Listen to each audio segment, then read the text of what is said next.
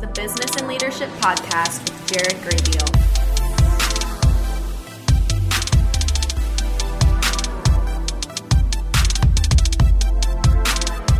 Hey guys, welcome back to the Business and Leadership Podcast. Uh, this is your host, Jared Graybeal. Welcome back to the show, to the podcast. Um, as always, I really appreciate um, you tuning in. Just the fact that you've found yourself on this podcast and invested the time to learn from me means a ton. Um, the mission of this podcast is to empower others to live happier, healthier lives through practical education and information. And so I hope that's what it's doing for you. We like to keep the episodes short and sweet. Um, that way you can walk away from every show with one to five, uh, you know, practical, practical action steps to apply to your life. So hopefully make it a little bit better. So, um, if you haven't already, I'd really appreciate if you left the show a review. All you have to do is scroll all the way down on iTunes and leave us a review um, and share it with a friend if you think it'll help somebody out. So, quick plug on that. It always helps people find the show if it acquires more reviews. And of course, if you have any feedback or anything that you'd like me to teach on, shoot me a DM on Instagram. My Instagram is at Jared Axl Graybeal. That's A X L uh, after Axl Rose from Guns N' Roses. Anyways, we'll get into the episode today. Um, I'm really fired up about this topic because we are rolling into a new year. We're going into 2020, a new decade, um, a new season. And um, even if you're listening to this podcast and it's uh, March or something like that, still tune in because this is really how we can make a healthy transition. The topic is five ways to get better results in 2020. So, you know, the truth is 20, 2020, 2020 won't look any different if you aren't any different. The same could be said for next week won't look any different if you aren't any different, or next month, or this next job that you get, or this next relationship that you go into. None of that is going to look any different if you aren't any different. That's the fact. And it's painful, but it's true you know, we all set these goals to accomplish new things, uh, whether it's financially, vocationally, relationally, physically, socially. Uh, the list really goes on. But somehow, when we set these goals, we expect to get new results with the same habits by being the same person. And that's honestly, it's very absurd. And it's weird too, because you know, admitting that you need to change is like admitting that there's something wrong with you. But that's not necessarily the case. And that's not what I'm saying here. So if you're if you're feeling attacked in the first two minutes of the show, I apologize. I just want to make a, a strong point. You know, a lot of us, me included, I'll say, you know, next week will be different. Next time will be different. But I don't make any actual changes in my life. And that's what this episode is all about. It's not about looking at yourself as if you're good or you're bad. It's not about thinking whether or not you're failing or you're winning. Either way, parts of us are always changing. Now, when you purposefully make those changes, it's called growth, and that's just a part of taking control of your life. Now, I'm, I'm passionate about consistent growth, and that's what this show is really all about growing in our business platform and in our leadership abilities.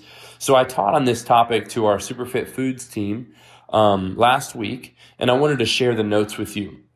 Now, if you're driving and you're if you're a note taker, this blog is going to be um, on the website jaredgraybeal.com in a written format for you to follow along. Um, but if you're a note taker, I always recommend taking notes regardless because writing things down is proven to help you remember it. So, quick five things here are the five ways to get better results next year. And the first one is probably the biggest one. Pay attention to yourself. Now, what I'm talking about here is increased self awareness. Self awareness is really something that most people are not very strong in. So take some time while either reading this or listening to this, and shortly afterwards, whether it's the, the day of or within a week, and ask yourself these tough but super important questions that follow. And the first one is this Why do I do the things that I do? Now, it's easy to write this question down and quickly move on.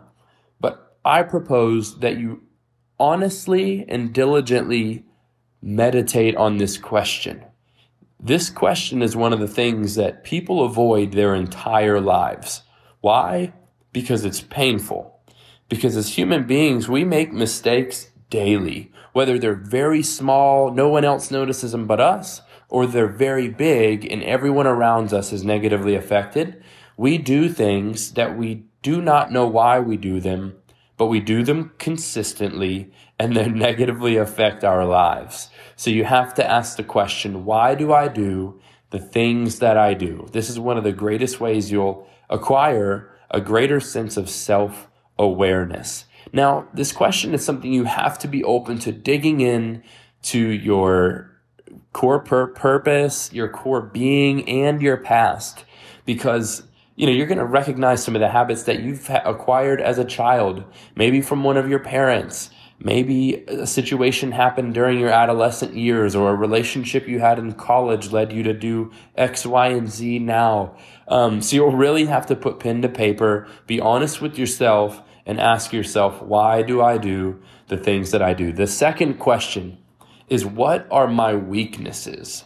Um, this should be a little bit easier, honestly. Um, if for example, you're trying to lose some weight in 2020 and you know one of your weaknesses is sweets. Like that's very plain and simple, and I want you to write those things down. So, relationally, if you know you have some weaknesses, or financially, if you know you have some weaknesses, you're not good at window shopping, you always end up buying stuff that you can't afford, stuff like that, write it down. Um, and then, what are my blind spots? What that means is like, what is the stuff that usually catches me off guard? after the fact? And that's a pretty broad question, so I want you to spend a little bit of time on that as well. Now, if you struggle like with any of those three questions, then the next step is to ask the people that are closest to you, what do they have to say? Side note on that comment, if you struggle with discerning good feedback, like if you've got friends that you just take everything that they say as the gospel, although what they say may or may not be true, then I would recommend checking out my last blog or my last podcast on how to measure the value of criticism. Because again, if you struggle with answering those questions for yourself, like if you're really at the very baseline of self awareness right now, you should ask your friends. However, the the podcast or the blog on how to measure the value of criticism will help you seek out the right friends to ask those questions from or to. So, the second way that you can get better results this year, remember the first one is increased self awareness or paying attention to yourself. And the second one is to look for opportunities to get your reps in. Now, what I'm talking about here is increased situational awareness. Once you make a cognitive commitment to being different, you will have to make a conscious effort to look for opportunities to make that happen. It's like saying that you want to get stronger, but you have no plan to go to the gym. It's a recipe for failure. So let's say, for example, that you want to become more generous. That's one of your goals. You realize through your self awareness that maybe you're selfish or you don't you don't give enough. Um, you would start now paying attention to the homeless people on the corner of the road that maybe you never saw before. Um, or maybe now you start paying more attention or listening more intently whenever your friends or family or coworkers are asking for help, right? Because a lot of times we can, our friends can ask us for help and we can brush it off so easily if we're not looking for it, right? So that's just an example of generosity. There's going to be a lot of other examples out there. So it's, it's almost like when you decide to buy a certain kind of vehicle, right? You're, you say, I want to buy a, a Chevy Silverado. That's all of a sudden your new favorite truck. And before you buy it, all of a sudden you're on the road and that's the only truck you seem to see. So it's this situational awareness that once you've put something in your mind, now you have to start looking for it. So the point behind number two is, you know, before you can transition from the self awareness, before you can start acting different, you have to start thinking different. On to number three. This one is where you begin to act. You have to practice being different. Number three is practice being different, right? So first we were looking for ways to get our reps in. Now we're actually pushing forth the effort. This is where the action comes in. Now, instead of recognizing the above opportunities, right? Like let's say we, you see homeless people on the side of the road. So instead of saying to yourself, wow, you know, I noticed five homeless people on the way to work. I must be such a different person. Now you're actually going to go out of your way to help those people. So instead of before where you never would have saw them, and instead of just seeing them, now you're going to roll your window down and actually give the guy a dollar. So also instead of just telling your friend, you know, hey man, I know you're going through a lot, I'll be praying for you. Instead, you can actually meet them for coffee and talk about it. Or instead of handing, you know, a training manual to the new girl at work, you actually sit down and take the time with her and show her how to do the project that she was struggling on. Right. So now we're going to get our reps in, um, in what it takes to actually be different. Every time you take action on an opportunity to be different, whether it's being more kind, saving money, being healthier, you begin to change your brain and ultimately change yourself. These steps can be applied to any area in life that you want to be different. So just like going to the gym, right? Just like wanting to be stronger, every rep builds muscle. So every time you give, you naturally become more generous. Or every time you help somebody, you naturally become more kind. This is how we become different. Now, the fourth way is to get clear accountability. This is what's going to help us keep going when it gets tough or when we get busy. So, like any other goal, accountability is, is going to be what helps keep you in the game, especially when you're ready to give up. But just like your fitness goals, you can't expect to get clear accountability from your friend that doesn't prioritize fitness. And that's why I say get clear accountability.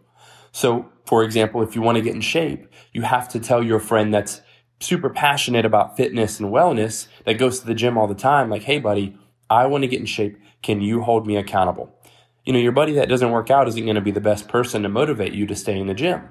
Just like your friend who is bad with money isn't going to be the best person to count on when you hope to make better financial decisions.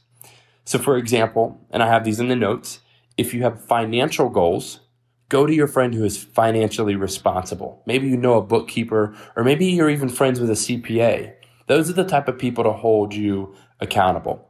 If you've got relationship goals, confide in your friend who has a healthy, stable, and long term relationship. Whether or not they're married isn't necessarily important, but if they've been dating for a long time and they've got a clear, healthy relationship, tell them your relationship goals. Don't tell your single friends your relationship goals. So I hope you're getting the picture there about clear accountability. Uh, so again, to recap, the first one is self awareness. The second way is situational awareness. The third one is to practice being different. Get your reps in. The fourth one is get clear accountability. And the last step is to reward yourself. Now, once you've run, run through the first four steps, you will have put in a lot of hard work. And you will also notice that you are beginning to grow into a completely different, better version of yourself. All of these steps are, require commitment they require discipline, which is why I think you should always be rewarded. You just have to use common sense when rewarding yourself, though. For example, if you lose three pounds in a couple weeks, you wouldn't necessarily want to reward yourself with an all you can eat buffet. Or, for example, if you save a couple hundred dollars, you wouldn't necessarily want to reward yourself with buying a pair of $100 shoes. So you have to take it within context on how to reward yourself. But I think that you should always remember the wins in your life and those should be rewarded because that creates positive reinforcement so you always keep growing. Not only you're going to know the best way to reward yourself, but here's a couple examples of how I would do it. For example, let's say I lose five pounds.